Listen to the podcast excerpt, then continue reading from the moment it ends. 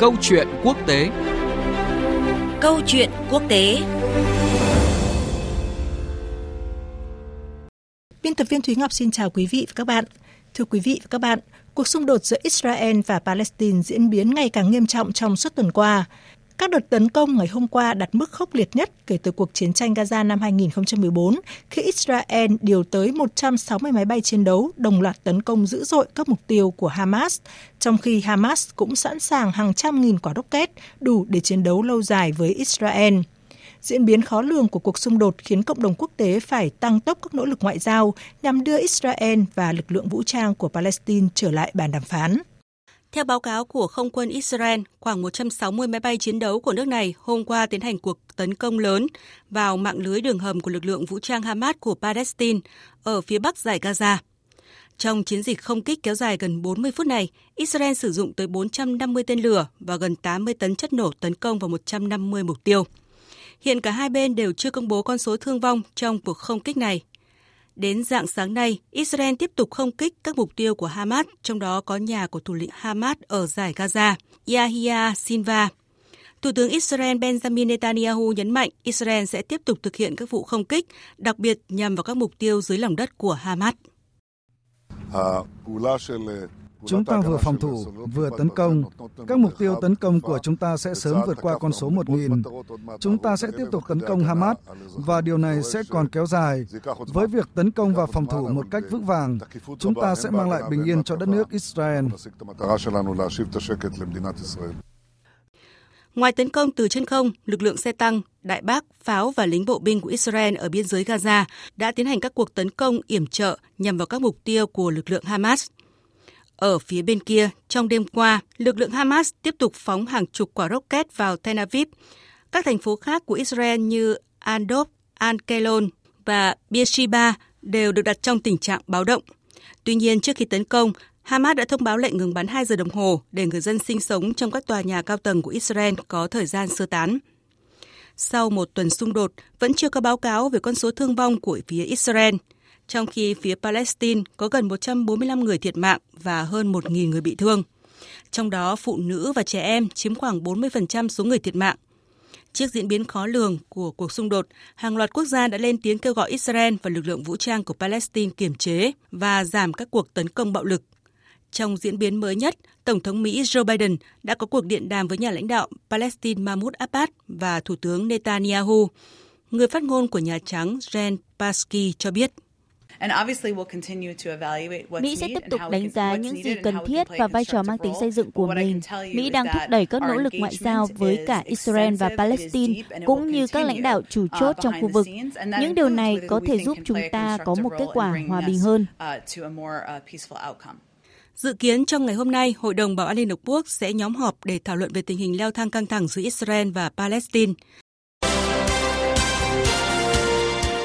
Câu chuyện quốc tế cùng nhìn lại những diễn biến quốc tế nóng trong tuần. Thưa quý vị và các bạn, xuất phát từ việc Israel áp đặt các hạn chế đối với tín đồ Hồi giáo Palestine trong tháng lễ Ramadan, đồng thời dự định trục xuất một số người Palestine tại Đông Jerusalem, xung đột giữa Israel và Palestine đã nhanh chóng đạt tới mức độ dữ dội nhất kể từ cuộc chiến năm 2014 ở giải Gaza. Đụng độ giữa Israel và Palestine không phải là chuyện hiếm ở giải Gaza. Vậy vì sao lần này lại trở nên nghiêm trọng như vậy và đâu là lối thoát cho cuộc xung đột này? Cuộc trao đổi với đại sứ Nguyễn Quang Khai, người có thời gian dài làm việc tại Trung Đông sẽ phân tích rõ hơn vấn đề này. Xin chào đại sứ Nguyễn Quang Khai ạ. À, xin chào biên tập viên Thúy Ngọc và quý thính giả Đài Tiếng Nói Việt Nam. À, vâng thưa ông, cuộc xung đột Israel-Palestine những ngày gần đây thì liên tục gia tăng cái mức độ nghiêm trọng. Trong đó vấn đề được nhắc đến rất là nhiều đó là khả năng Israel triển khai quân tấn công trên bộ và giải Gaza. Vậy thì cái việc triển khai quân trên bộ của Israel thì dự báo điều gì trong cái cuộc chiến này ạ thưa ông? À, gần đây thì Israel đã uh, đưa hàng ngàn quân chính quy và dự bị cùng nhiều xe tăng đại bác và các cái trang thiết bị quân sự đến tập trung ở dọc theo biên giới giáp với giải Gaza. À, nhiều người cho rằng thì Israel sẽ đổ bộ vào Gaza, nhưng điều đó đến nay thì vẫn chưa xảy ra. Đây là chiến thuật quân sự của Israel, mục đích là tập trung quân ở khu vực biên giới chưa phải là để mở cuộc tấn công trên bộ vào Gaza mà để kéo các cái lực lượng Hamas ra biên giới đối phó, từ đó sẽ sử dụng không quân đánh vào sau lưng.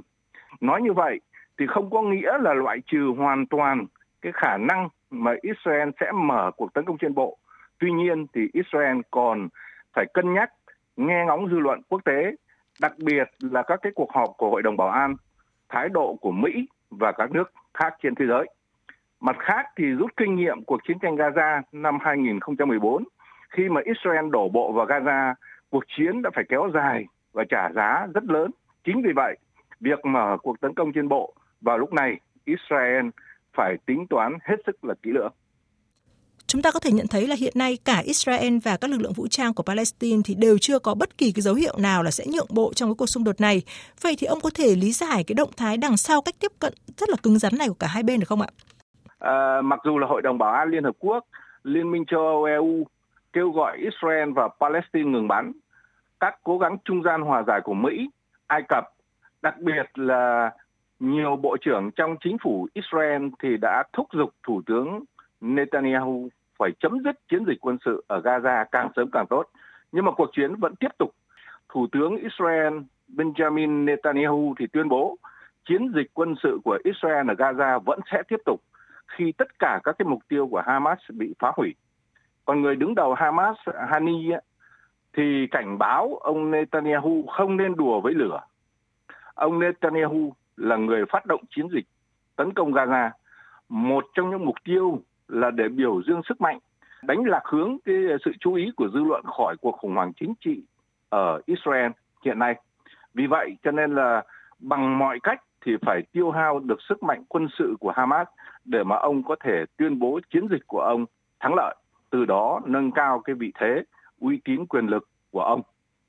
Uh, cho nên uh, Israel phải chiến đấu đến cùng, chưa thể ngừng bắn.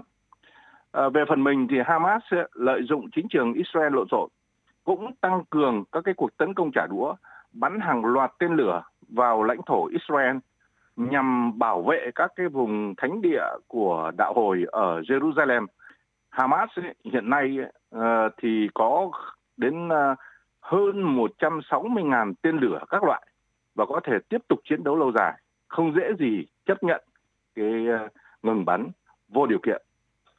À, vâng thưa ông, có nhiều ý kiến có nhận định rằng là sẽ rất là khó giải quyết cái cuộc xung đột hiện nay giữa Israel và Palestine nếu như mà chỉ trông chờ vào các cái động thái của các bên trực tiếp tham gia cuộc xung đột mà cần phải có cái sự tác động và can thiệp của các lực lượng bên ngoài cũng như là các tổ chức quốc tế.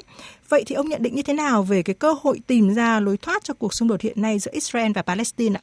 Ờ, mặc dù là hết sức khó khăn phức tạp nhưng mà gần đây thì đã xuất hiện một số dấu hiệu tích cực nhằm giải quyết cái cuộc xung đột Israel-Palestine chính quyền mới của Tổng thống Joe Biden ấy, thì đang thay đổi cái chính sách Trung Đông của người tiền nhiệm, khôi phục lại quan hệ với chính quyền Palestine, nối lại viện trợ 325 triệu đô la cho Palestine, ủng hộ giải pháp hai nhà nước.